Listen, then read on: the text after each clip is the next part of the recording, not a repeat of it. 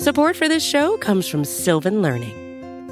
When children love learning, they can tackle any challenge life throws at them. Sylvan's Insight Assessment can help you determine if your child is ready for what's ahead.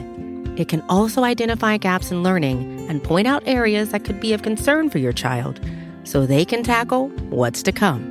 And right now, it's the best price of the year at $29. Go to sylvan29.com to learn more and get your child's assessment for only $29. That's S Y L V A N 29.com. We are not going to solve endemic problems unless people who those problems don't directly affect begin to understand that we are all in this together.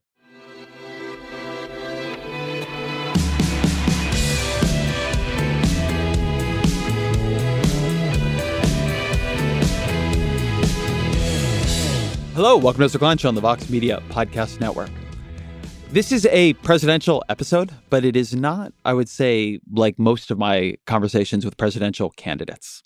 Uh, I've known Senator Cory Booker a long time. Uh, you'll, you'll hear that a bit in this podcast, but my grandfather um, was close with him back when he was a Newark City councilman. Um, just kind of randomly, he my grandfather heard him speak at a synagogue once and just really, really fell for Booker. And so he's been in my political consciousness since before I had what I would even understand as a political consciousness. And something about Booker and the campaign he's been running is that there's a deep radicalism to his politics, to his personal politics. People talk about politics all the time, the positions they hold, the ideas they support, um, the tweets they send. But Booker's a guy who he has lived um, for years in a poor community in Newark. So he actually lives in a community that is suffering from the problems he is trying to fix. He's not separated himself um, personally, as many, many people do. Most certainly, most members of Congress do and mayors do. He didn't live in the rich part of town. He's personally a vegan. He has gone on long, real hunger strikes. He has lived his politics with an intensity and an authenticity that I find rare. It's interesting because I don't think Booker is always understood as the most authentic politician, but oftentimes I think his problem is that he's too authentic. He's authentic in a way that people can't quite follow him. Um, what he's doing strikes them as odd or unusual, which is true for people who come from a deep activist mindset. Booker is interesting in the campaign to me for a lot of reasons, but one is that there is almost nobody who garners as universally positive reviews for his debate performances, speeches, etc., but has failed to catch on more. He's not even qualified for the debate on January 14th. And I've been thinking a lot about Booker and why this is. And I have a theory. Um, and it's a theory I play out in this conversation with him, which is Booker has this politics of radical love. He wants to root um, his politics and his presidency and his presidential campaign in the idea of pushing people towards a different moral foundation. What he wants to push people towards is the same kind of radicalism with which he lives his own life. But, but the demands he's willing to make of himself, he's not willing to make of other people. And so when it comes time for that radical love to become confrontational, to become a battle line, to draw distinctions, to say who is on the side of it and who is not, it becomes much softer and he softens the edges of it. And he refuses sometimes to say, to challenge people in the way he challenges himself. And so I think, I think that people listen to him and they like what he's saying, but it is a little bit hard for them to imagine what it means. That in the way that a Bernie Sanders or an Elizabeth Warren or a Pete Buttigieg or even a Joe Biden, they're very clear. It is very easy to extrapolate from what they do on the campaign trail to the ways in which their presidency would operate or be different. That with Booker, he's trying to hold so many conflicting ideas together and he's trying to hold so many people together. You can he, you can listen to him as he talks imagine the person who would be left out or offended or unseen in what he just said and double back to bring them back in. You can listen to him as he talks, do that. But then by the end of that comment, as eloquent and as beautiful and as morally grounded as it was, it could be hard to know what was just said. It can be hard to like find the part to hang on to. And I think you can hear that in this podcast. Um, one thing I was trying to do in this conversation was force a specificity from Booker that I think is there in his thinking, but I think doesn't come out. And something you'll hear is that on the one hand, he gives some answers in here that I think are as interesting and as powerful and as con- and as demanding as anything I've heard from any presidential candidate. But he also gives a lot of answers where he refuses to say what it is that he actually quite means, where he refuses to draw the distinction that help people understand what would make a Booker presidency different. How would these beautiful ideals that animate him find their way to the ground level?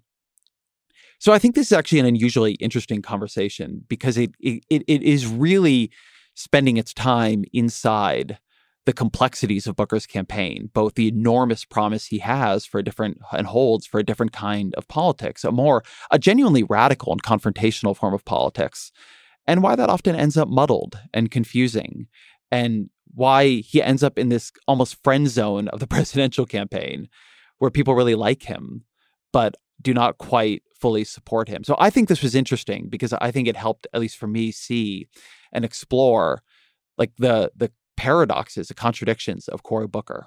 And I hope that you find it interesting too. As always, uh, my email for feedback on this, which I'd be very interested in, uh, but also guest suggestions, whatever, is Ezra Klein Show at Vox.com. Um, for quick other announcements, although I know this was a bit of a long intro, so I won't spend too much time here.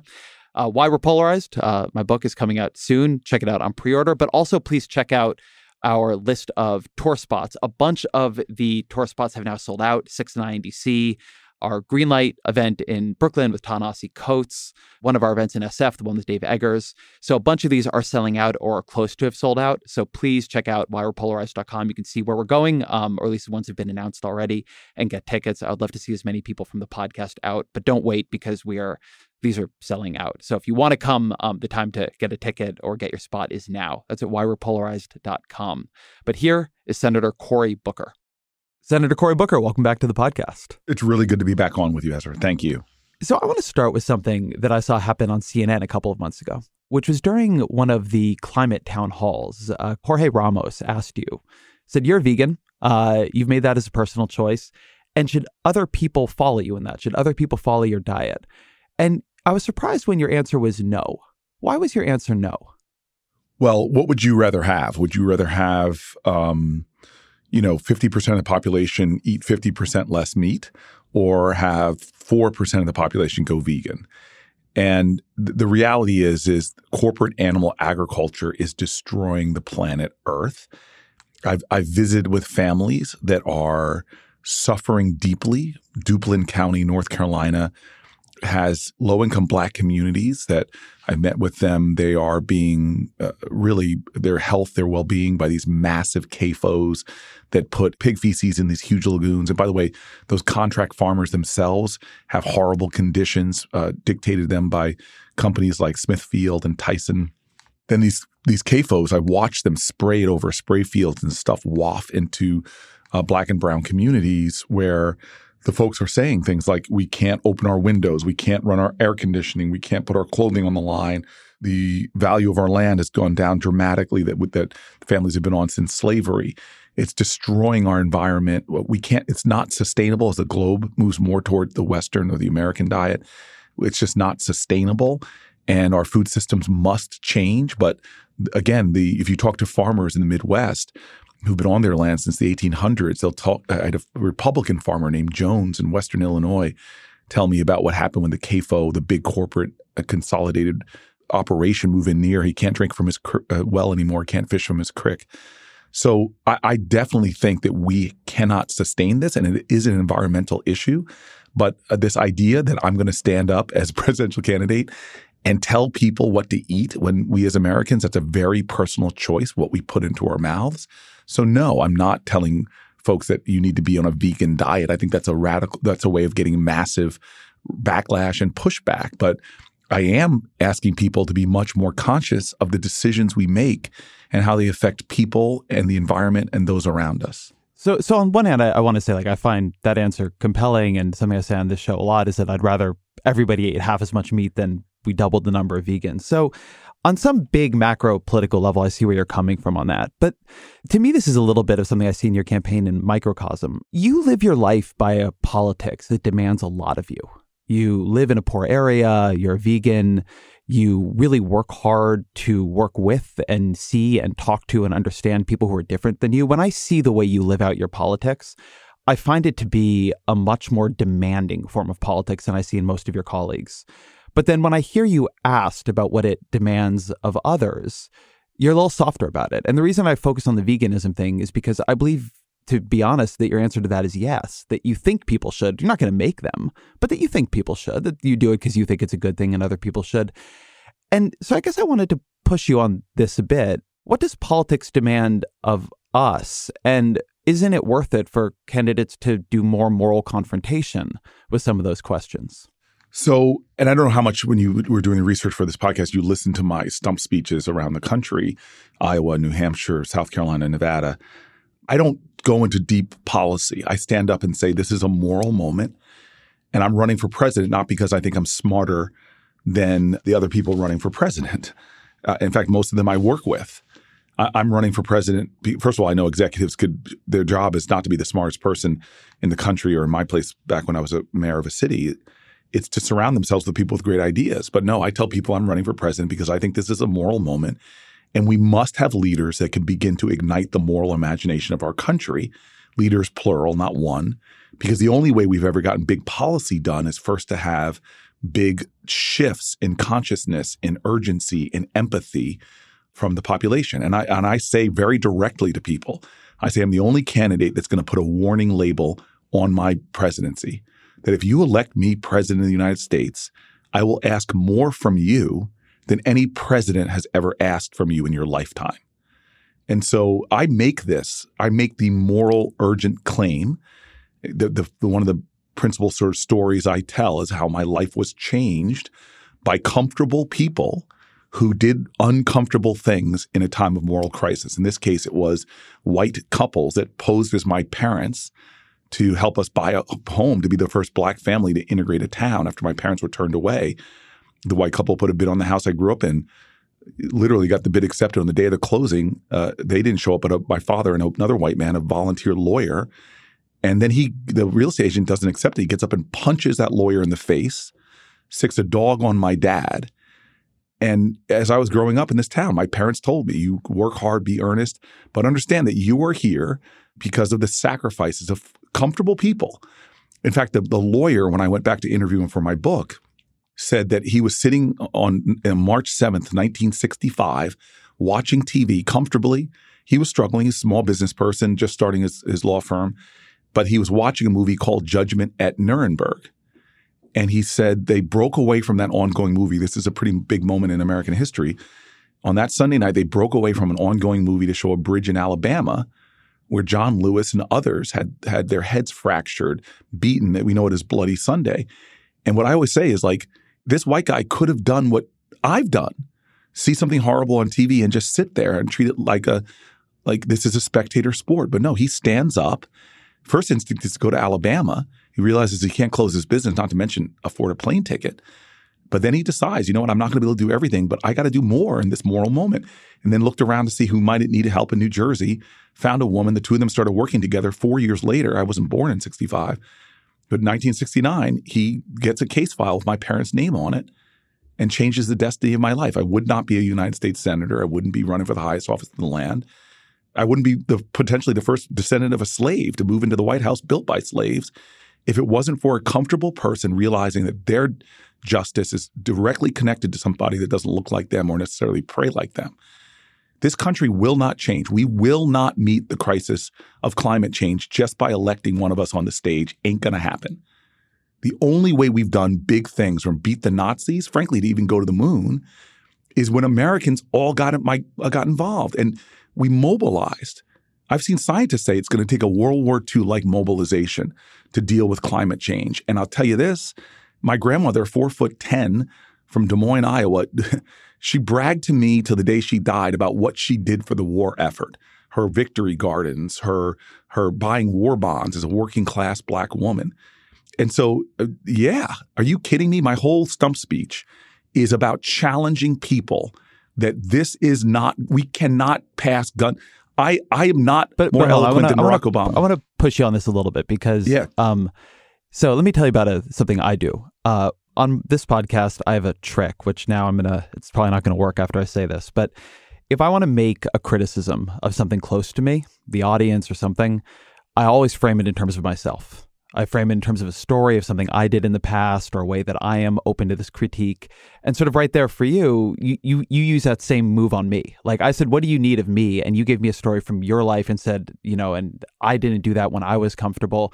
What do you need from me? Like, eh, okay, if there's going to be a World War II style mobilization on climate change, what do you need from me? Do you need me to pay higher gas? Like make me uncomfortable. What what do you want from me in your political vision? What does it mean for me to practice a politics of radical love? I see how people have done it for you but but push me. So ezra you're a white guy. I know you say that almost as if you're disappointed, man. I, I, Be proud. You know, it's, it's, I, I keep being told how tough it is out there for white guys now, so I'm worried about it. As Gandhi said, honor your incarnation, man.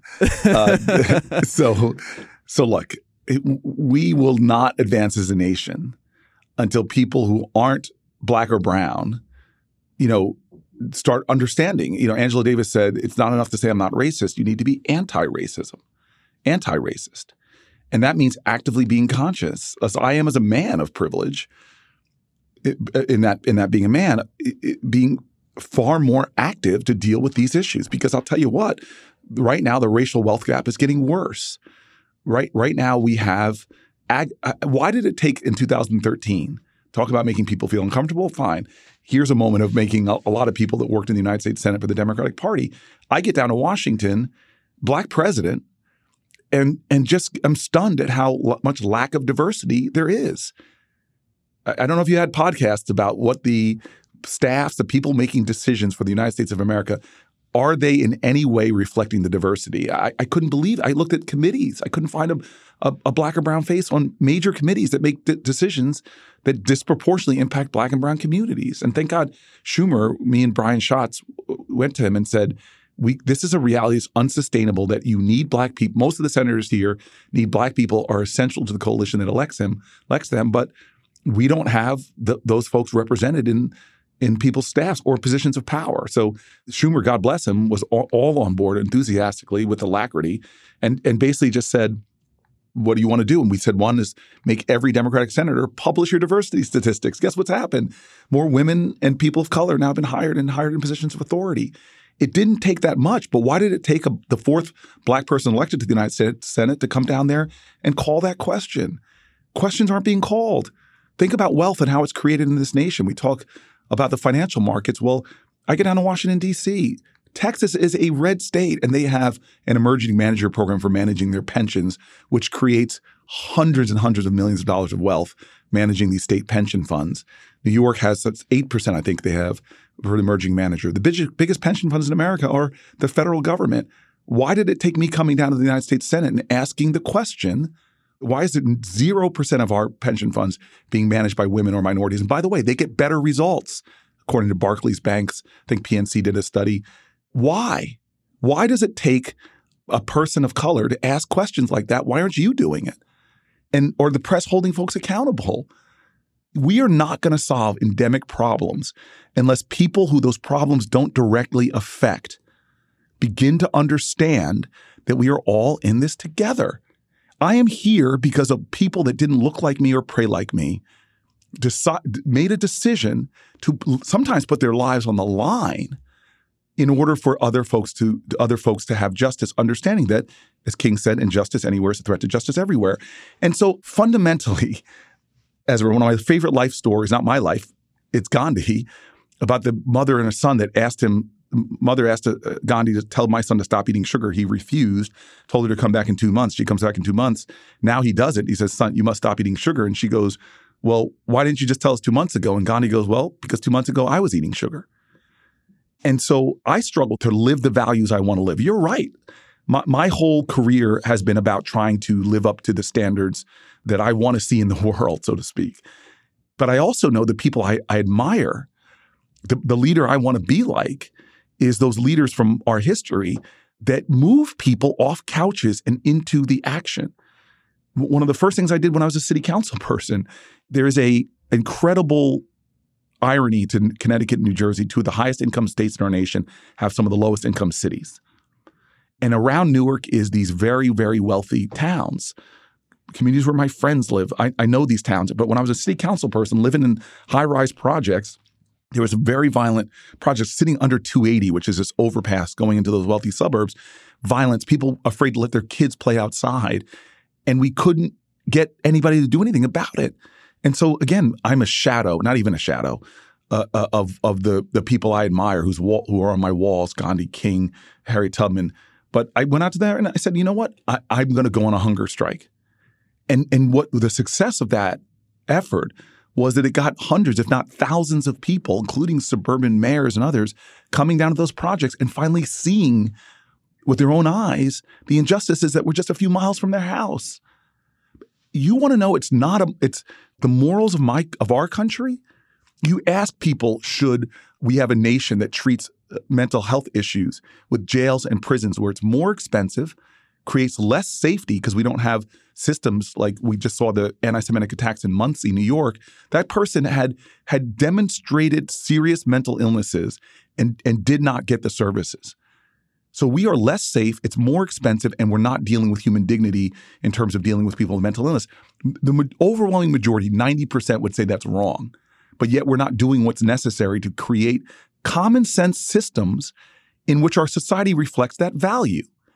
That's the problem. It's not that who who in this presidential campaign has a better policy on mental health. It's who can awaken the moral urgency in this country to deal with this. And Ezra, this is what frustrates the hell out of me is the fact that other nations are doing a much better job than America right now in this generation of making their civic spaces reflect their personal values. What do you mean by that? On the right and on the left, we all say pregnant women, babies, we all give the rhetoric. Our values are that life is precious, is divine, is the hope of, of humanity is every baby. And by the way, we all know that genius is equally distributed around the planet Earth. As many geniuses born in Beverly Hills as is born in Newark, New Jersey. But when I say that's a, that is a core value of this country, and it's another core value. Let me give you more Americanism. That that that we that wait no ev- no no wait. I want to I want to know how they're making their public space, their civic space, reflect their values in a deeper way. Uh, don't don't serve it. Just like what is it that we are, that others are doing that we are not doing? Universal prenatal care. We lead the industrial nations in infant mortality, in low birth weight babies, in maternal mortality, and for Black women, it's four times worse. And the cost to our society, just medical costs, a preemie baby is so damn expensive. It would be cheaper, as my policy plan calls for, to give every low income woman doula care. Yeah, my um, I, I don't know if you know this. We haven't talked since it happened. So my son was born six weeks early, and something I can just say is that I've gotten the bills for that, and thank God we have good insurance, which everybody should have. Um, but we had a medical issue that led to that. But it is so unbelievably expensive to have a premature child. Like it is unbelievably expensive. So our our civic spaces, and by the way, I'm I'm I'm, I'm sorry to hear that. I'm happy. I know you and your wife, and I'm so happy that uh, you had the medical care uh, care and. This is why I call for a revival of civic grace, a more courageous empathy. This is why I call for radical love. Is because two points. One is I could go through so many issues of our country, standing up and singing our national anthem that we're the home of the brave, but our bravest come home and they're disproportionately homeless.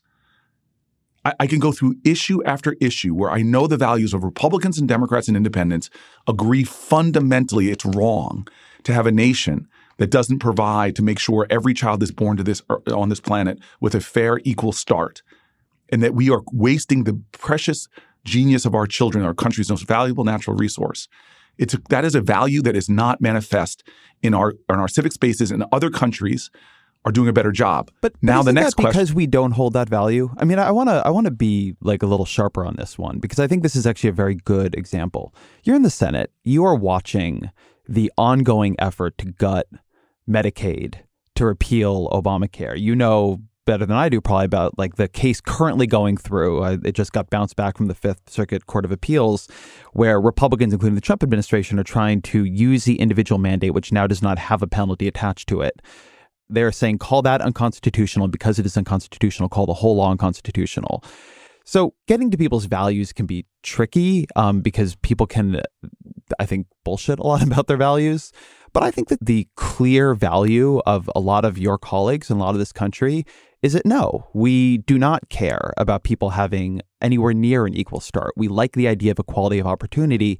And this maybe goes back a little bit to this confrontation of what it demands. We like saying we believe in that but we don't believe in it, and we certainly don't want to give up anything of our own. Um, I'm not. I'm using maybe we in a weird way here, but there are many people who do not want to give up anything of their own, and certainly not any advantage their child has to make equality of opportunity real. And so, framing that as a value isn't that missing in a way that it's that this is really a fight. It's a confrontation of power and it's a conflict of values.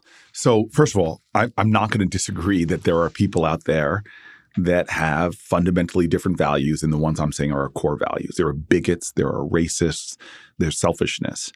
But this is my theory of the case. It's why I'm running for president is simply this is there has been wretchedness and bigotry and hatred in every generation. There have been people that have been fighting the legislation that you that have established things that you and I take for granted as Americans now. And I've looked a lot. You and I both love to read, love students of history. I've looked at a lot of what has enabled those lurches forward towards justice in this country.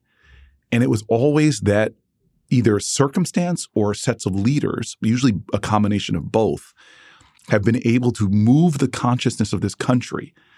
And, and, and let's talk about tragedy. Four girls die in a bombing in, a, in Birmingham. It shook this nation. People that got off the, the went from comfort to discomfort and got involved. Women throwing themselves out windows at the shirtwaist factory fire shook this nation. Laws changed. We live in a cu- culture now where people get slaughtered from synagogue in Pittsburgh to a nightclub in Orlando to under people's desks. And even though 90% of Americans agree, 86% of NRA members agree on universal background checks, we're not making the change. And so I believe that the next president first of all, demonizing Republicans as bad and the 60 million people that voted for them, that's not going to get us there.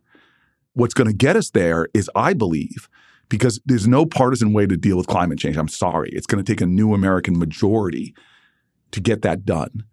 We have to have the kind of leaders, plural. I don't think this is just a president, but leaders who can begin to command, demand, and inspire different thinking about our connections and us being all in this together because I could give you a balance sheet analysis of how policy after policy is making us less competitive globally, is hurting our economy, is, is driving up debt, however you want to look at it.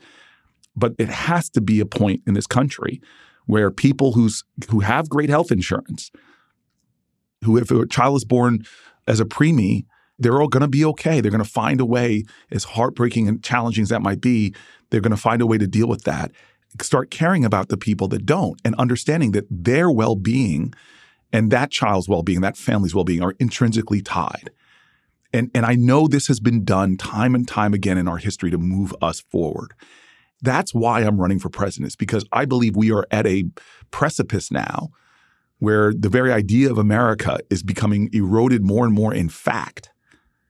And unless we can move the moral consciousness of our nation, it's going to be very hard to pass the legislation necessary. And if it's just another partisan fight, you know the Senate right now. I, will argue to you, by the way, if you want to get into this argument, that I'm the best person to be on the on the ballot to win in North Carolina Senate seat, to pick up a Georgia Senate seat, to pick up an Arizona Senate seat. Because, dear God, we need black and brown people to come out at record levels. But even if we get 51, 52 votes in the Senate, you and I both know that to get big things done, it's going to necessitate Republicans joining in that sense of urgency. Or getting rid of the filibuster. Or getting rid of the filibuster, which, by the way, even if you get rid of the filibuster, I know my Democratic Senate colleagues. I believe that healthcare is a right. I believe in a single payer system. But I tell voters all the time that with, with colleagues who I love, J- Joe Manchin, I can go through the people in our party that are not going to support something yes. like that. No, I, I agree with this. Right. Let me. I want to connect a couple things you said together, um, and and and see and see what they pull together into. So, what you are saying, I, I want to like agree with in a pretty deep way. that to get anything done is going to be very hard. And to get anything done, the idea that you're going to get it done while turning off everybody who leans right in this country, given the way the geography and processes of our system work, is not going to work. I mean, putting everything else aside, as you say, Joe Manchin comes from a state that's going to go for Trump by a lot. And the one way he remains popular in a state like that is by showing that he's independent. So these are problems that I don't think any of the candidates really have a, a great answer to. What I hear you saying is that you believe that if we had a leader who stood up on stage and tried to inspire people towards a different kind of moral grace, towards each other, towards a country, tried to connect them to values and and and, and a deepness, a richness of what America's best traditions are, that it could kind of move the underlying moral framework in which people operate. But something you also said is that you're a student of history, and in a way that is explicit, much more so than other candidates, you root your candidacy in other movements of resistance. Um, the civil rights movement, I think, most friendly. You've quoted Gandhi, I think, three times already in this conversation. Um, you quote Gandhi a lot. And you mentioned a hunger strike you did in New York. And when I look at those movements and think about them, one of the things they have is not just leaders who were trying to inspire people through great acts of rhetoric, but they had leaders who led at great, great, great personal cost acts of radical confrontation. And something that I've seen you work with before are radical acts of confrontation. Again, not that many people running for president now have led hunger strikes. But it's not something I've really seen in this campaign. I mean, as you say, I think that a lot more of this campaign is sort of you give speeches trying to call people to this. So tell me about how this history of radical confrontation either generates ideas for you and how you might run the campaign, or if you were president, how you might run that. Because frankly, and you know this as well as I do, speeches are an overrated way of changing minds. Well, first of all, I, I and I want to answer your question, but I just want to tell you what's working for us in Iowa. And by the way, we have a really difficult perfect storm that's going to about to hit us when I'm off the field for two weeks, maybe two weeks here for this. Uh, I've had to come off the field for the as a result of the Soleimani attack. But our whole campaign in Iowa is based upon the power of persuasion in things like that. We get, and I've had reporters now, please come see what happens. As a reporter said to me yesterday from a pretty significant outlet, no other candidates get the kind of standing ovations you get.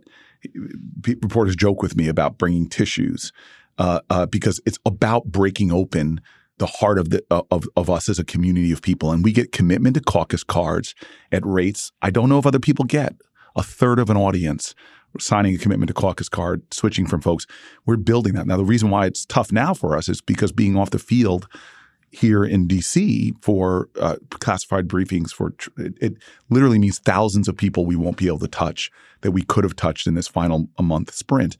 So I'm going to tell you right now when I lay when I lay out the re- I've had people come up to me and this is a typical thing say to me I didn't know what I was looking for until I heard you. I don't want fighting fire with fire. Uh, uh, I don't want, uh, you know, I make the joke about my first event in one of my first big events in Iowa. A guy says to me, I want you to punch Donald Trump in the face. And I just joked with him. I was like, that's a felony, man. Let me tell you why that's the worst strategy to beat him. So I just want to push this to you that our campaign strategy, given my ability to, to communicate these morals and values, I believe that that is a winning strategy. We, we we're definitely hitting a turbulence now. But but then why are you polling at two point six percent in Iowa? John Kerry, John Edwards, a month before the caucus, were polling at four and two percent in Iowa, and they went on and won. They were polling sixth and seventh, four percent and two percent. They finished one and two. The polls have never been predictive. If we use the same metrics that the that the DNC is using right now for the debate stage, Carter, Bill Clinton would not be the, the former presidents right now. this polling idea that the national media folk, national polls, Barack Obama was about 15, 20 points behind Hillary Clinton in the national polls. He, he was behind in South Carolina by about 20 points amongst black people. To use polling as a metric belies history completely. What the Des Moines Register, Iowa starting line have said from jump, best organizations on the ground, Cory Booker, Elizabeth Warren. What local elected leaders, we lead in local leader endorsements in Iowa and New Hampshire, the whole field, toggling one or two, going back on one and two, depending on where uh, uh, Elizabeth and, and the vice president are.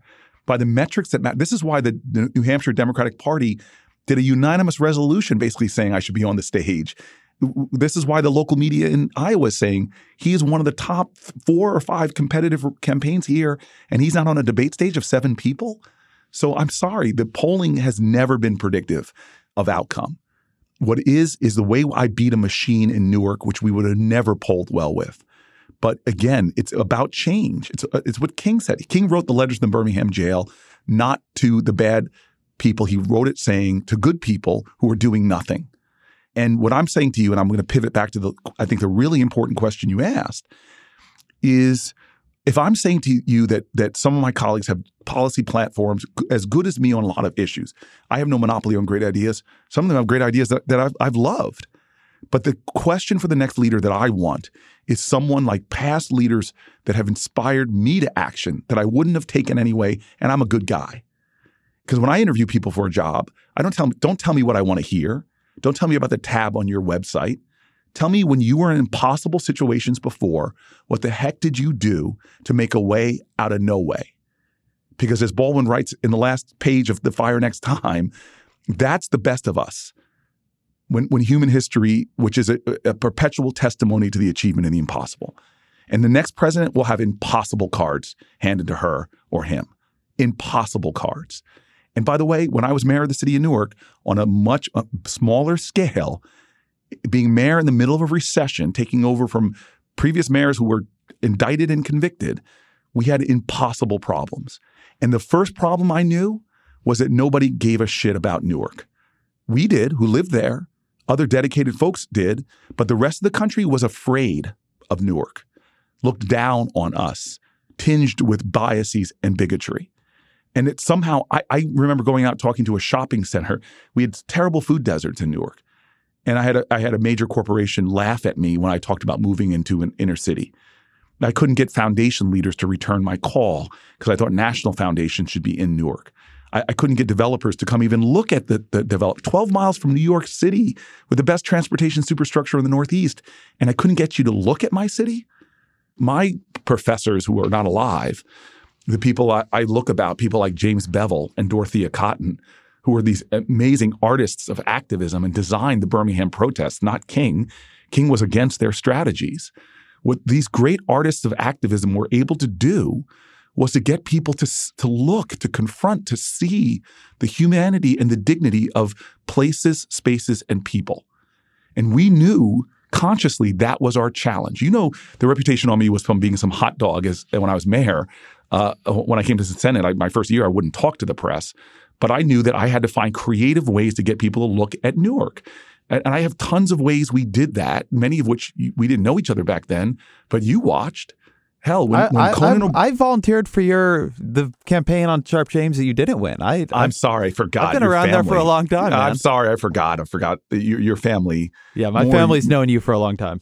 for a ridiculously long time and, and believed in me before hell anybody did um, frankly when i was before many people that i should say My, I, Uh, the, the the quick the quick backstory here is my um, late grandfather is an very very long time Cory Booker fan from back when he was on the New York City Council. My grandparents were in New York, so um, I grew up hearing about Cory Booker and how he was going to be president someday. but more than that your grandfather when i was a new city council person sat came to see me and sat with me and saw things in me i didn't see in myself and was a constant source of kindness uh, and encouragement to me on my toughest years when I was having death threats and uh, you know violent attacks like my windows on my car smashed, tires slashed, intimidation. Watch the movie Street Fight if if if you want to see that kind of stuff. And I love your grandfather; he's an extraordinary um, man, and uh, miss him now as I'm running for president. Uh, Yeah, not a man who was ever very involved in politics. I mean, it was a very unusual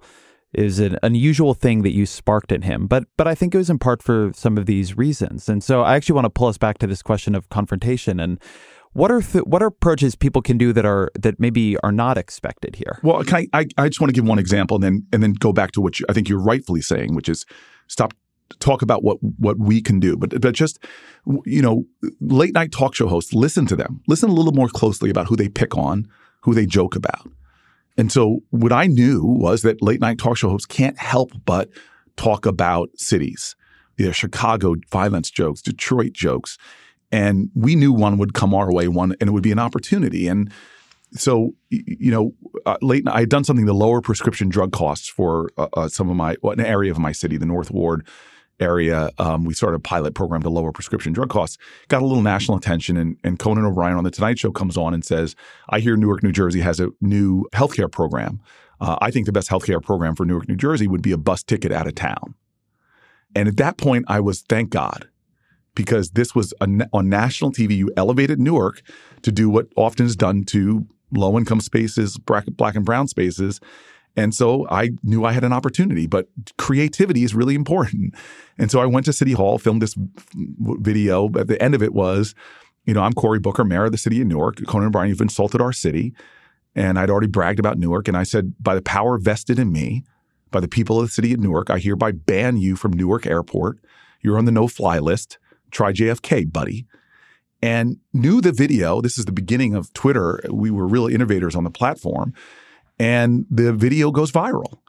And so viral that I get angry calls to City Hall from civil libertarians who seem to be really concerned about the civil rights of Conan O'Brien and telling me, how could you violate it? I'm like, four letter word response, joke.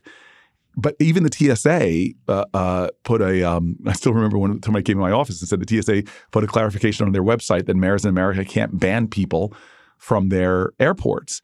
But it, it, it, blew up to become one of the top stories. Suddenly, I'm on shows that wouldn't pay attention to a mayor of Newark. I'm going on Larry King, daytime talk show host, more earned media for my city, positive earned media, because media only wanted to show violence and corruption.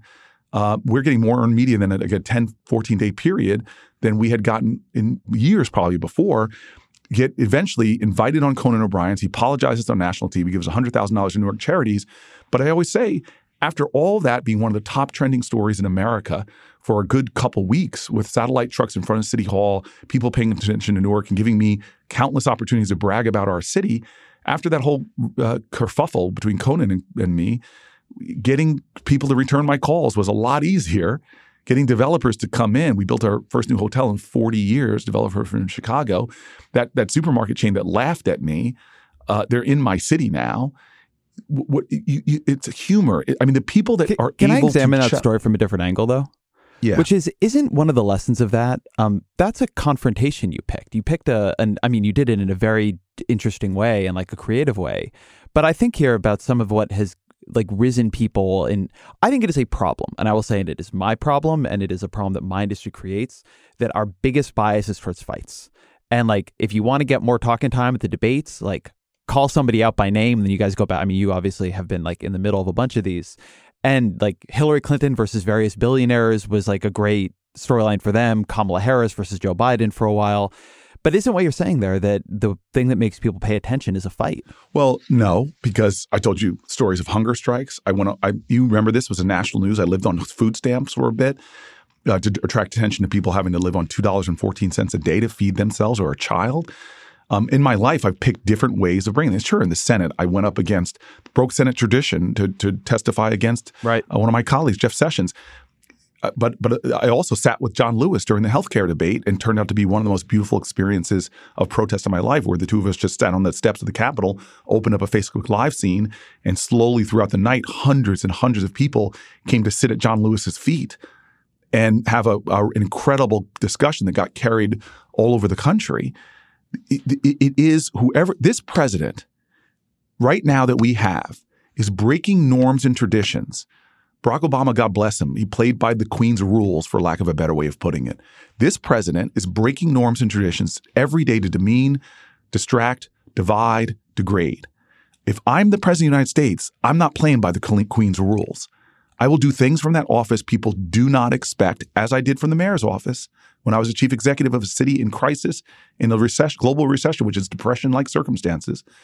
I'm going to do things to challenge, to confront, to, to show the absurdity of, to drive us as a nation to become a nation of activists, more greater activists, because we are activists, so many incredible activists, but to do more because the competition around this planet if you look at you like data, so look at the World Economic Forum's data on a whole bunch of indices of where we used to be number one in my dad's generation infrastructure, education, research and development, percentage of your GDP just investing in the things that are going to create the jobs of the future, not to mention deal with things like Alzheimer's or climate change. We're letting our competitors out invest and innovate in us when we are drafting off Our economy is drafting off of the innovations and breakthroughs that we did generation ago now. Do, do you have some ideas of specifically in the White House what you would do that people aren't oh, expecting? my God, trust me. G- give me some. I sit. At, I'm not going to do that because part of it is the element of surprise. But I think about this all the time. If I was the president of this nation, and again, uh, uh, as a guy who's shown this already, in this field, nobody was picked up. Nobody picked up the cards that I have. I don't mean to be disrespectful to the incredible people who I admire, look up to, and have learned from. But I did not find a way into politics in through an easy pathway. That's why the Oscar-nominated movie it, was so popular when it was done, though it lost to March of the Dagnab Penguins in the Oscars. Because the road that I had to come up, the fights, you want to talk about fighters? The fights we had to win, and then to get that office finally in a city that had 60 years of shrinking population, 60 years of losing its tax base, a school system under state takeover ranked one of the worst performers in urban districts in New Jersey, and then tumbling into a recession. And then turning it around to now a city that's growing, number one school system in America for beat the odds schools, kids in poverty going to college. When I was leaving, New Jersey, Newark has 6% of the state's population, and we had one out of every three building permits in the state going on in Newark, cranes in the air, thousands, tens of thousands of jobs. So I've seen the most difficult circumstances that even my people in my cabinet told me we couldn't get out of. And we, not me, we found a way out, creating unusual coalitions, getting more people to suddenly, like Huck Finn, get come and help you than, than had ever even planned to come and help us. And we found a way out. When I think about being president of the United States, I'm always imagining ways to take issues that previous presidents have failed again and again and again.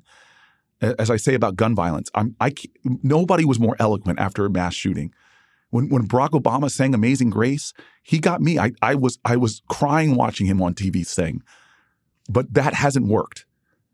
And, but so, and so what, I, what would I mean? I'm, I'm sorry to push you so much on this, but like as a journalist, right? I want to make this tangible, and I know what you did in Newark, and and to be honest, I mean, one reason that I, I was there and have covered you so much over your career is that some of what you did is so unusual. And to me, it was very inspiring. I mean, the hunger strike and the way you write about that in your book and um, the challenging of Sharpe James, it is very easy for me to explain to somebody what is the like the confrontational radical love of Cory Booker from from the Newark years. And you've been a very effective senator um, and have like I think done creative things. But it's surprising me that you'll say, well, I can't tell you what I do in that president because of give, give me some examples, even if they're hypothetical, because people need to be able to imagine this. Well, the first thing we have to stop doing, and this is hard, but you never caught Martin Luther King demonizing Bull Connor.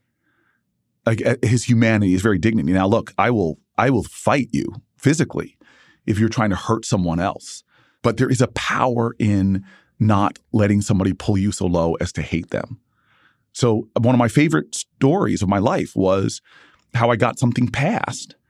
Jim Inhofe is a very, very conservative senator. I might would call him a right wing conservative senator. I knew when I got to the United States Senate, you know, Brene Brown says it's hard to hate up close, so pull people in. It's the first time Brene Brown and Jim Inhofe's names have been that close to each other.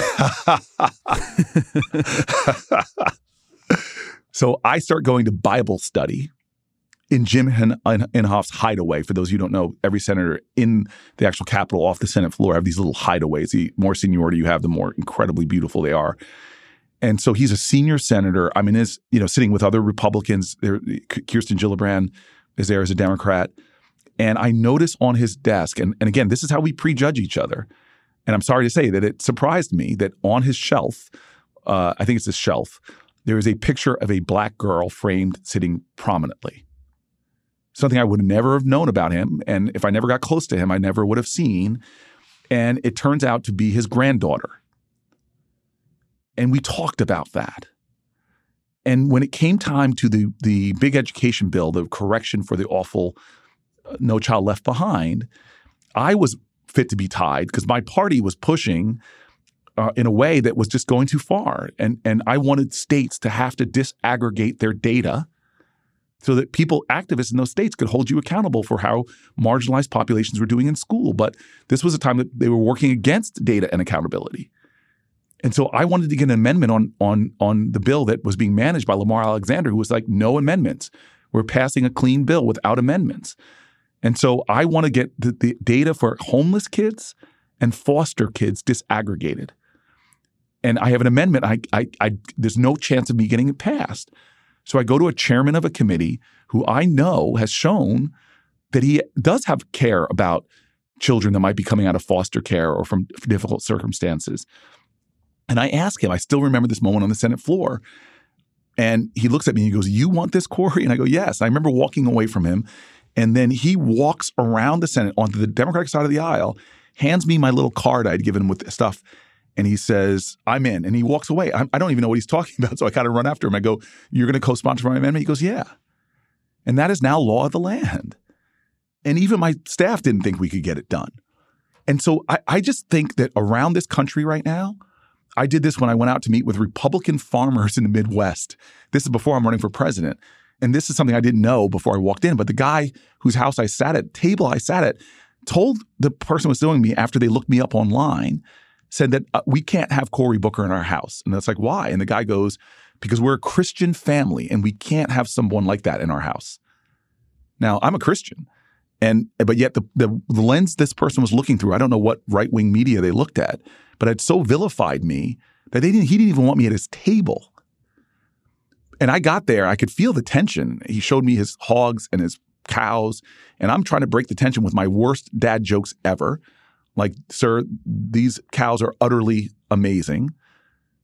You could have given me a pity laugh on that. No, I, am not. I'm not. I'm not participating I, in this. I, I, was milking the jokes for everything that I could get. That, Your that producer back here is laughing. Come on, man. Anyway, Jeff, Jeff is an easy laugh.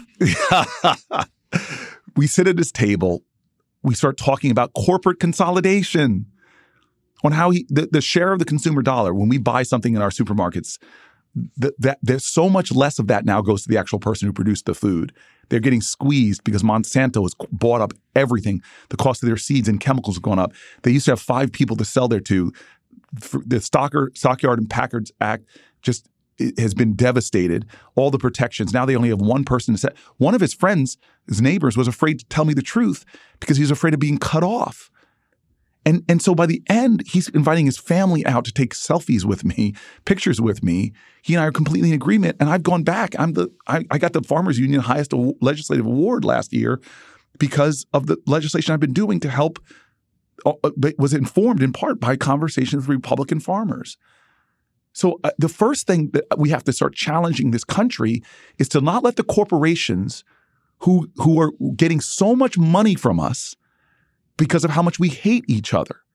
Van Jones was doing with Newt Gingrich a TV show called Crossfire, and they got to know each other. They pulled each other in as human beings and realized not only did they like each other, but they agreed on more than they disagreed. And so the last segment of the show, they decided to make it ceasefire, where we agree. Talk about trying to challenge America and educate America. When they did that, the, the corporate powers, the producers, and all the people who want ratings told them they can't do it anymore because the ratings aren't there. You know what news started like back in the 50s and 60s. Now it's entertainment, and what seems to entertain is when gladiators get into the ring and kill each other. But that's cr- that's crazy. I sorry, I take your point on the the broader thing you're saying here, but look at what Newt Gingrich is like right now, like in politics right now.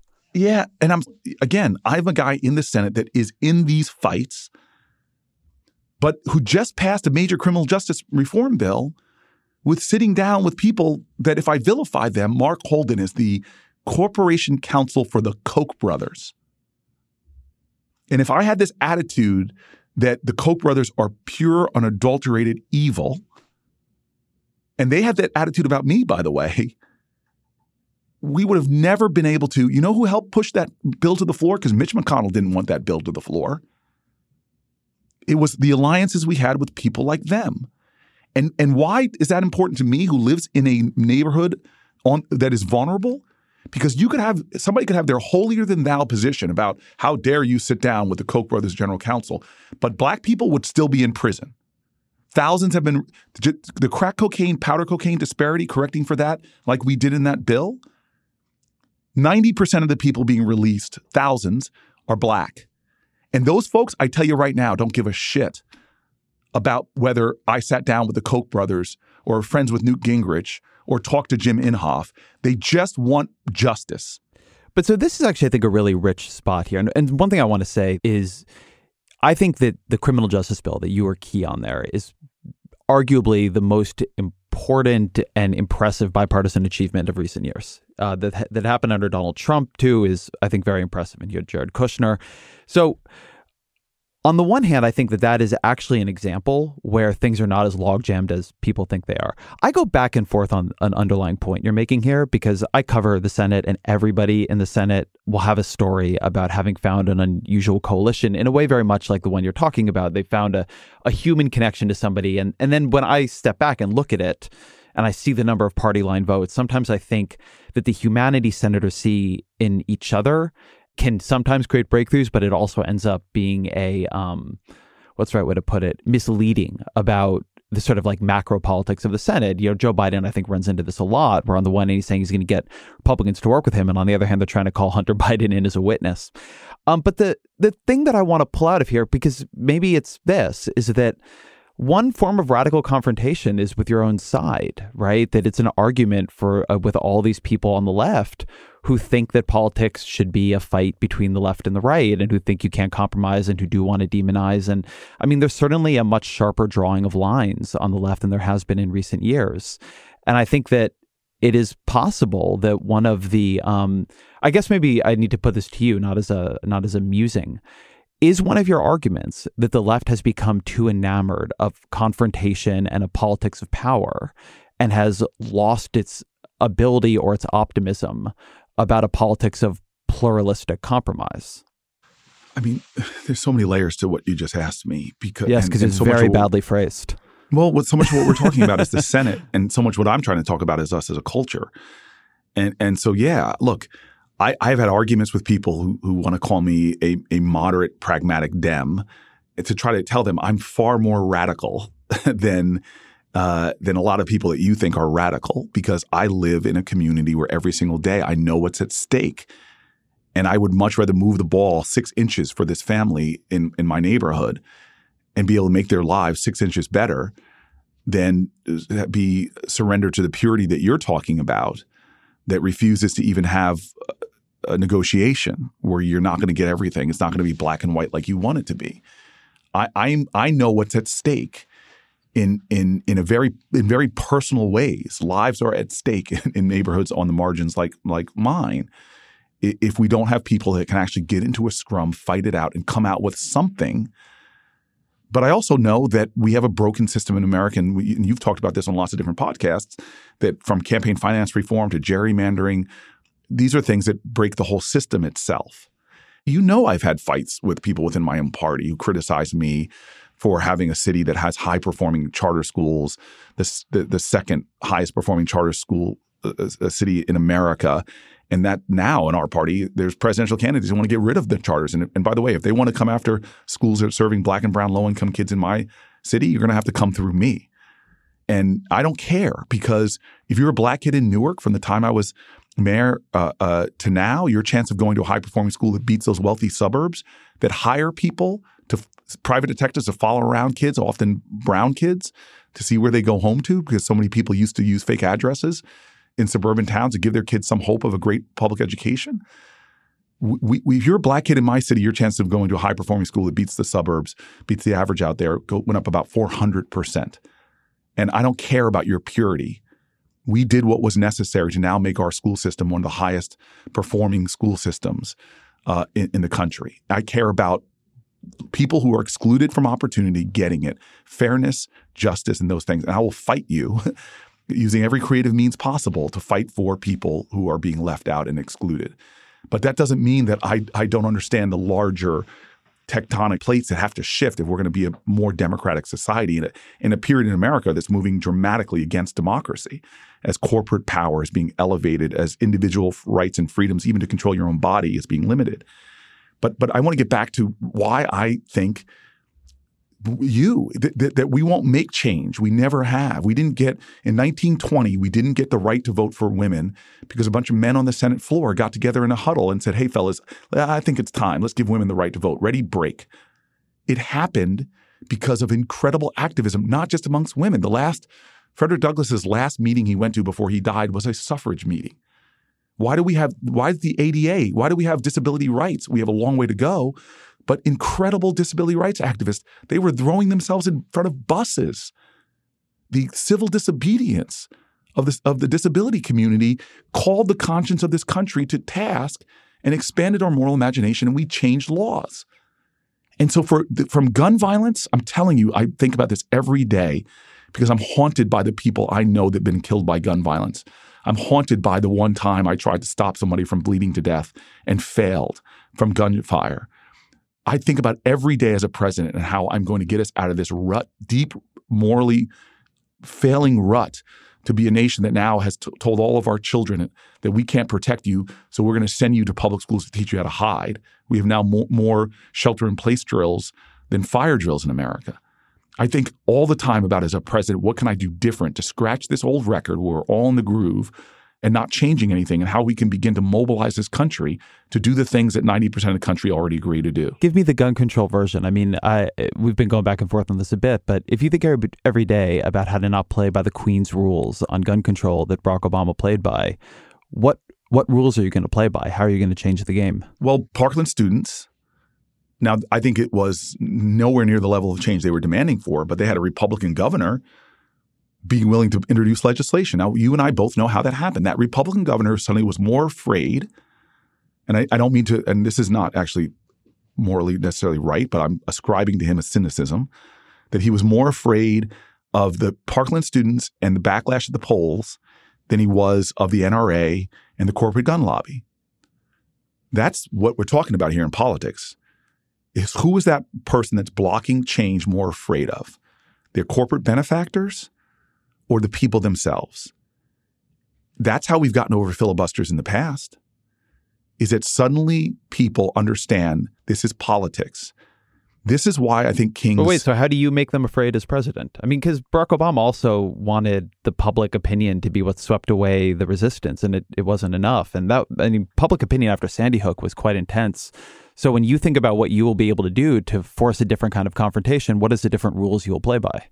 Well, because again, they, they, we now live in a culture where we have a mass shooting, we see a rise in attention and focus, and then it goes away. So, how the question is, and I'm, again, I do not want to discuss tactics with you, is but how do you sustain that public moral outrage for longer than a news cycle? How do you organize around that? How do you mobilize around that? And and and that's when change is made. But can I ask why you don't want to discuss tactics with me? Because not that I like to cover tactics as my thing in life, but I think that the thing I'm trying to push you on is I think people really feel they can imagine the Bernie Sanders presidency and its form of radicalism or the Joe Biden presidency and its form of restoration. And something that is you contain multitudes. You really do compared to other politicians I've covered. And we just had this really, you just gave me a really interesting exchange where, on the one hand, you were talking about the benefits of pragmatism, the need to actually, that true radicalism requires you to advance the ball six inches. And then you sort of also are trying to hold the other side of you understand the big forces and that you need to change everything. And so I think it is hard for people to see it specifically.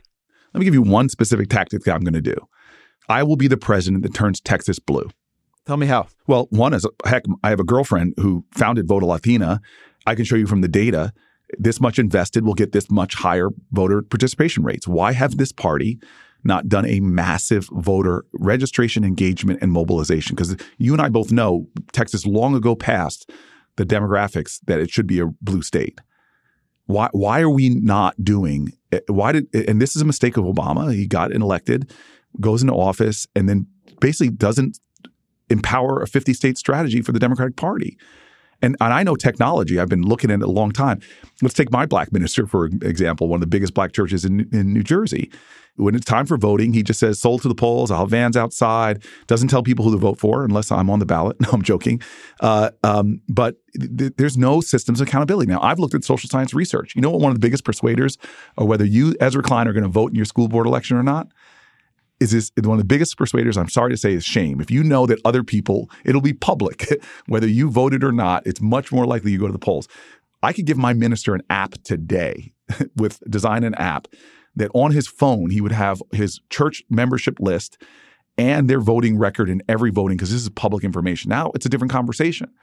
What if he puts up as the value of this church not telling you who to vote for but to vote and to engage?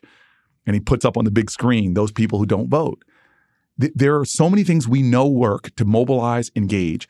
It's why, look, I'm a guy who gets invited by everybody in my in my Senate. Everybody, and I do it willingly, and we all should be doing it for each other. But people want me to come out and help them to get folks uh, uh vote vote for them. I travel all the time to help other candidates, from state legislators all the way up to uh, all that I did to get Hillary Clinton elected. And I often show up in black and brown communities. And one of the most common responses I get from black folks who feel like, uh, here's a black guy from Newark, I can talk to him real, is why do y'all only show up when it's election time? Now, I see the billions of dollars they're going to spend on this race by committed Democrats who have those billions of dollars. Why aren't we building a Democratic Party really in a concerted fashion? Because the Republicans are terrified of it. Republicans in leadership are doing everything they can to take away black and brown voters in the South because Nixon's Southern strategy, racist Southern strategy, is on the precipice of falling. And what they are doing, some are doing in, the, in leg- Republican legislatures in states all throughout the South, is they're racing to pass laws to make it more difficult for black people to vote simply because they know, not only because of the gutting of the, of the voting rights legislation, because they know that if black folks, brown folks, come out and vote at high rates, you will start to see North Carolina turning blue. You will start to see Texas turning blue. I'm with Stacey Abrams. You will see Georgia start turning blue. If African Americans, if young people, I can go through the demographics, start voting at higher rates in midterm elections, you don't even have to go up that high. Millennials are voting around 20%. Get them to 35, 40, you will not you will we will have control of Congress like we used to have as Democrats back in the days of Tip O'Neill and you had decades long majorities.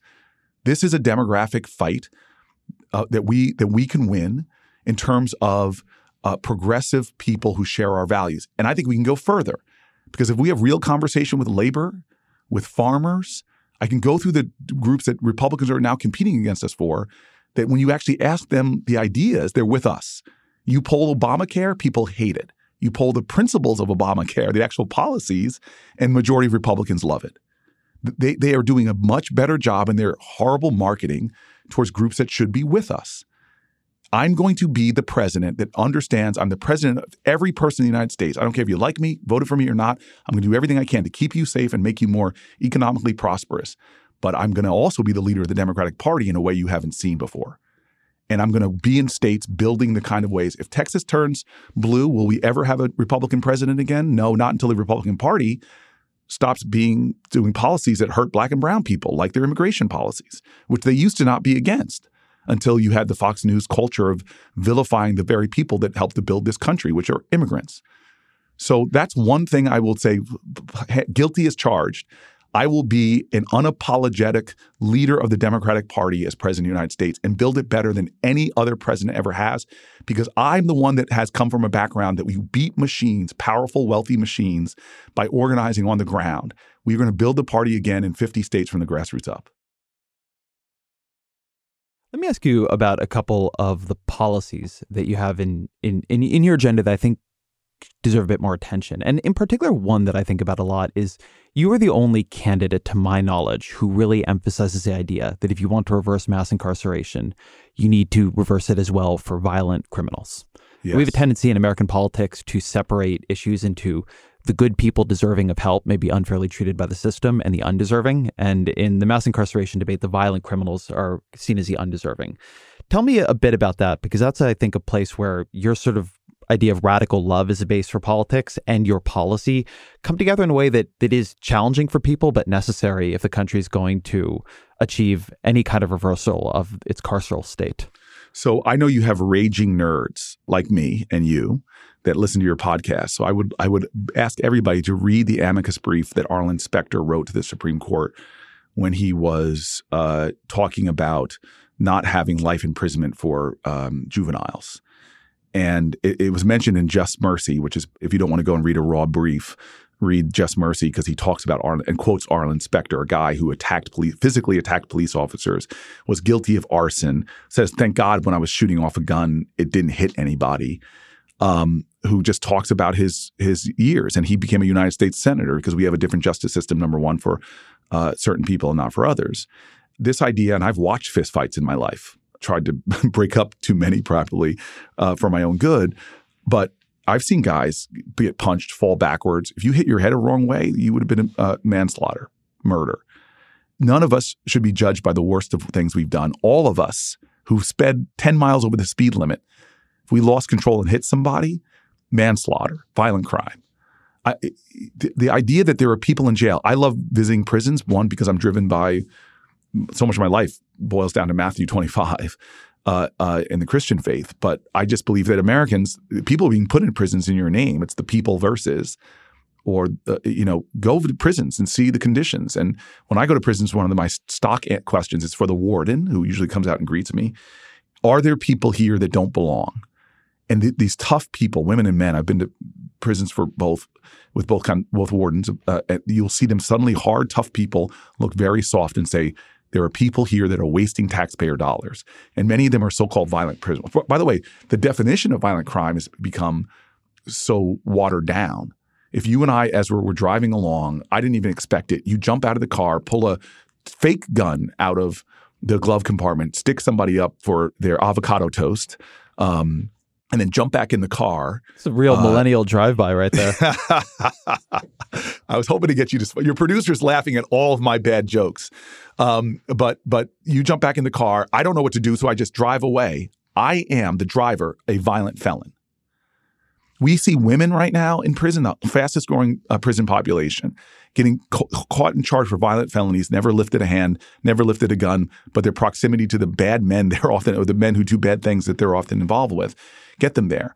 And, and even if you've murdered somebody when you are 20 and now you are 60, you don't deserve our, our justice and our mercy and our forgiveness and our, and what, where have we become to be such a society of, of of retribution as opposed to restorative justice. And so I, I'm sorry. I, I, you, you want to talk about radical? I'm the only person in this race who's pointed to 17,000 people who are currently in prison who do not belong there. And I can document why it's 17,000. One is because that crack cocaine, powder cocaine that we made 18 to 1, uh, we should make it 1 to 1. And just by doing that, make thousands of people eligible for for clemency. I, I, I, shouldn't have, you know, God bless her soul, the Kardashian, I shouldn't be a Kardashian. That should not trigger clemency in this country. We should have processes and systems that are fair. The other, I can point to thousands of people. If the Senate, 87 votes in the Senate, has now said, I think we would, I think Lindsey Graham missed the final vote, so it would have been 88, have said that sentences are too long, but we did not make that retroactive. That as President of the United States, 88 senators said sentences are unjust. We're going to apply it to the people that are already there. That puts people on the pathway. So I, I don't, th- this to me, and, and we haven't talked about race, which is an issue that permeates every element of our society environmental injustice, the healthcare system. Uh, I can go through the, where uh, in education how how race still continues to be driving deep in, inequalities in our country if we are not talking about it and addressing it. And as a guy, again, I should not be the person in the United States. It should not take me coming to the United States Senate to bring up something like sickle cell anemia, which gets so much less federal funding, even though it affects so many more people, but they're black and brown people. I should not have to be the one calling out everything from diversity on staffs to pension fund management to small business small business association. When you come to the issue we're talking about about moving this country's consciousness on issues, we we have to be able to and I will be a president on the criminal justice system, which is Michelle Alexander calls a new Jim Crow, that talks about how we have a system that you have presidents getting elected to office who are doing things that black kids are getting arrested for every single day. In 2017, there was more marijuana arrests in this country than all the violent crime arrests combined and and there's a major there's no difference between blacks or whites for using marijuana, selling marijuana, but blacks are multiple times more likely, up towards of four times more likely to be convicted of it. So criminal justice is an issue that is so toxic. What we do, what we do to human beings is is is human rights violations, and and this is an issue that drives me. And and if you don't have mercy or a sense of justice for people just because they're quote unquote a violent criminal, I just don't get it. I don't get why you draw that line. Let me ask you about another policy here too that I does very much bear on the race issue and that to me is a definitional issue for your campaign and I wish it's been getting more attention is the baby bonds idea. which you framed it's a universal policy, but it would create uh, baby bonds for children up to fifty thousand dollars, depending on income. Um, you framed it as a way of closing the racial wealth gap. Uh, there's been a lot of attention to UBI, um, universal basic income, in the campaign through Andrew Yang, but what you basically have is a universal basic wealth proposal and yes. it's gotten a lot less attention so I'd, I'd, like to hear you make the case for that and why that should be a, a foundational why we should be focusing on wealth as opposed to just income because there are a lot of eitc and ubi ideas out there but very little focusing on wealth so I want to first tell you that this is a both sides of the idea already. There were past Republican senators, but one that ran for president that brought this issue up. My proposal is just very simple. And, and the reason why I like it better than something like UB, universal basic income is because I actually like progressive things that that that look at your wealth and, and make a decision. Not everybody getting twelve thousand dollars, as my dear friend and the guy who I've come to even love more in this campaign, Andrew Yang. But I, I want to look at your family's income, and so we say thousand dollars for everybody. If you're born in this country, you get thousand dollars in a in a interest bearing account some, well, the time you're born, and then every year of your life you get upwards of two thousand dollars placed into that account uh, based upon the using the same measures as the earned income tax credit. Up to two thousand dollars. So the lowest income kids, I think about one out of five, one out of six, are born in poverty. By the time they get to be eighteen, would have upwards of fifty thousand dollars to invest to do something that creates wealth. Paychecks help you get by, wealth helps you get ahead. And we know those things buying a home, going to college, things that create generational wealth in America. And so this is radical. Number one, you're right. It closes a racial wealth gap because blacks are disproportionately poor. The average black child would have about 30 plus thousand dollars.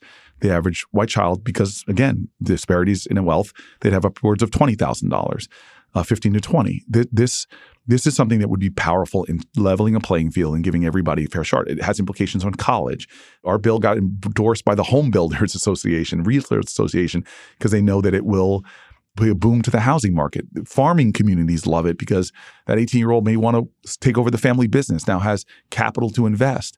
It is a game changer in a society that, that claims to be a capitalist system. I think our capitalism and our free market is being distorted by oligarchies but but it, has a incredible effect of giving people real agency over their lives from the time they become an adult at 18 years old. This is something that because it's come from think tanks on the right as well as the left, it, it's not something this you know uh, one of these ideas that the right is going to close ranks behind immediately uh, uh, especially as I think about strategy all the time as president about how we're going to get things done, uh, working with think tanks on the right, building coalitions of people that understand that when you give people that wealth and that agency, and it's by the way, it's something we can pay for uh, pretty easily by ad- adjusting the estate tax back to the wild, wild days of 2009 and closing certain loopholes. And so, one of the things that I think is fascinating about this policy is that there was a new study that came out two weeks ago now. And what it showed is that we tend to think about the college premium as being an income generator, and there is still some college premium uh, in income. But in terms of wealth, you know, 50 years ago, if you went to college, you had a huge wealth advantage from that. But now, for people who went to college in the 80s, and this is adjusting for age and, and, and accumulation, if you went to college in the 80s, the wealth premium for going to college has dropped a lot for white people, and it has become statistically indistinguishable from not going to college for non white people. And so there's a way in which uh, the way our economy has evolved and uh, the traditional promise of how you build wealth as part of the American dream has broken down for non white communities. And so it seems to me that wealth deserves a lot more attention in politics than it gets. Uh, but it's it somehow is totally obviated by the income discussion. It is an income discussion, and it's often the wrong kind of wealth discussion where it seems like, and again, this is Republican filters. They try to make it sound like we're just talking about redistributing wealth or redividing up the pie, which, by the way, I unapologetically believe that we need to have a fairer, more more progressive tax system on everything from Social Security tax, uh, which is regressive right now, all the way to what we've done on the highest marginal rates, and, or I think we should tax capital gains like ordinary income. I don't understand why you buying a Picasso and your eh, investment returns on that should be less than the money I make sweating or working in a factory or so on and so forth. I think that we as a party need to be talking a lot more about wealth creation. Because again, my community, I'm sorry that I use my lived experience as a lens. If I went into my black church and said, how many people here, we're going to raise a minimum wage to $15 an hour. How many people here aspire to make minimum wage or for their children, you wouldn't see that many people raise their hands that they aspire to make minimum wage. But if you said how many people here aspire to be wealthy, aspire to be an entrepreneur, um, you would see most of the hands in the church go up. And so we've got to start talking about widening pathways to wealth and opportunity in our country and doing it in a way that captures the imagination, maybe not of that that person that's middle aged, you know, I'm 50 now, but for my children, wow, you're speaking to me about how to expand pathways so that my child has a much better life. That's something I think that we used to think of as the American dream. But now it's getting lost where people don't believe their children are going to do better because they see the realities. And I saw a study, and I, I, uh, and I know before I ever get on interviews with you, I need to bone up on the exact data that I've looked at, but it was some stunning statistic about the amount of wealth that, that uh, millennials hold versus the baby boomers. That when the baby boomers were millennials' age, they controlled something like a third of the wealth uh, of where millennials are now, and now millennials it's down to like three percent of the of the of the country's wealth. We're just seeing people have harder and harder times. Yesterday, I read out loud in my car, and I'm sorry to switch gears on you, but I just I just, you know, I read uh, uh, Nick Kristof's column, uh, uh which I don't know if you've read. It, it's Who Killed uh, the Knapp family. Yeah, it's from, and I should say he's got a new book that that's from called Tightrope that is very good and people should check out. Yeah, and and I read the article, and it, right before I was going into it, uh, a in Iowa into a Quad City uh, editorial board uh, meeting, and and it just so affected me that there was like five people in the car, and I just read it out loud to them and said, "This is why we're running for. I'm running for president." Which is this uh, empathy gap, this severed belonging that we now have in this country. And he made this incredibly because I, I went to grad school studying William Julius William Julius Wilson, who wrote powerful books like uh, When Work Disappears, and you know just a lot of thinkers about what's happening to the black community, what's happening to African American, and there's these a lot of thought that this was a African American pathology. Uh, it, missing completely the, the lack of opportunity and the compounding of institutional racism from generations before. But he wrote very astutely about what you're seeing now, the so-called pathologies uh, of broken families, destructive deaths uh, uh, happening in so many rural white communities, so many white communities in general, and and to have multiple years in a row these rises and deaths of despair, so much so that we've had multiple years in a row of our life expectancy going down. And you just see this, folks, whether it's mental health, whether it's drug addiction, our society's response to it compared to he did a, in the column he talked about two towns close to each other one in canada one here in america and how their laws this is my words not his where their values permeate their civic spaces where ours, our collective values, just as mighty, just as noble, don't permeate our civic spaces where we incarcerate, over incarcerate the mentally ill, over incarcerate the addicted, do nothing to make them healthier or better, nothing of restorative justice, put them back into streets. We design our social security, disability insurance, all these things with gaps and holes in it. It just shows you that article. And by the way, I was reading Chris Murphy's book. It hasn't even been released yet, but he's having me read The Galleys. And I was stunned because I, I'm I consider myself sophisticated on gun violence. I didn't know that in rural communities, poor rural communities, the per capita gun violence is the same as or, as densely populated urban black and brown uh, uh, urban communities. It, we have this common pain in our country, but but we fail to manifest a sense of common purpose and the div- division, our failure to see each other, how the how the struggles of a contract farmer in in in a rural area is directly connected to the struggles of a person in my community paying more and more f- for their uh, groceries. How how we are all sort of have a, this common connection intimately, this destiny, this intersectionality, but we don't realize it, and we're separated from each other. It, this is what I'm what I this is the soul of what I'm talking about the urgency of this moral moment. And if this becomes, if this election isn't about that, the bigger moral issues, the, the connective tissue of our society that's becoming so severed and wounded, if it's not about that healing, and instead we Democratic, Democrats try to win yet again on what we're against, we're against Republicans uh, and not what we're for. We're for these values. Uh, for these ideals. And I know that that's not simplistic and it's not binary because there are people who are both. I'm want to beat Donald Trump, but I, I, that's not my end. My end is not beating Republicans. My end is uniting Americans in common cause to get things done. And that article so touched me because it, it, could be a policy resuscitation. I could tell you all the policy implications in there, but it's more about we are the, the, the moral hurt the, the wounds, that that severedness uh, uh, that's in this country is only getting deeper, and it's like a cancer. It's spreading and affecting more and more communities, and we don't realize that the cure for urban, suburban, rural America is the same cure, and it has to start with the leader's ability to do like the heroes of my life that I look back in history on, who could ignite that understanding, that more courageous love uh, uh, in this society to help us understand that your destiny is interwoven with mine, and we need to join forces in changing it and working against those people. Back then, it was Bull Connor and others who are who are doing everything they can through greed or bigotry uh, or just malign neglect to stop us from making change. And the last point is what what I think is so important about our, uh, our people from history. It doesn't ac- get accomplished one of my favorite moments of my recent life was going to see Jimmy Carter in Plains, Georgia, in the in the in the weeks or months before I was going to declare my presidency, to have a, a, conversation with him, and drove all the way down, drove over, and I'll never forget what he touched me. He like po- poked at my chest, and he said, he told me he preempted my questions to him. He goes, "You need to run for president, but make sure you always run from make sure you run from here." And he poked to my heart. It was a very moving moment for me as a guy who talked after Nixon about dignity and these issues. Let's not talk about his presidency. His campaign was won based on morals. The head of the New Hampshire Democratic Party told me Carter came in here and won because he talked about human decency, dignity, our connections to one another.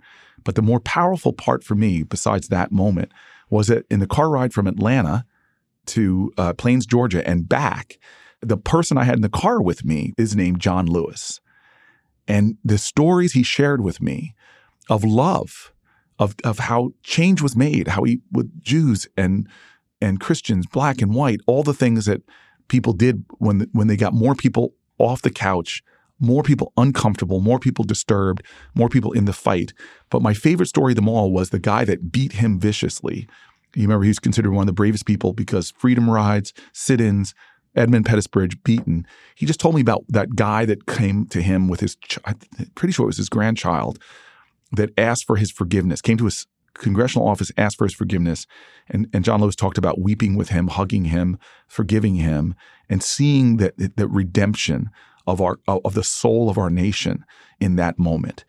And and so I always joke that I'm you can tell I'm a fighter. There's a movie made about me called Street Fight. I've shown that uh, from the Kavanaugh hearings to standing on the floor fighting everybody from Jeff Sessions to Betsy DeVos.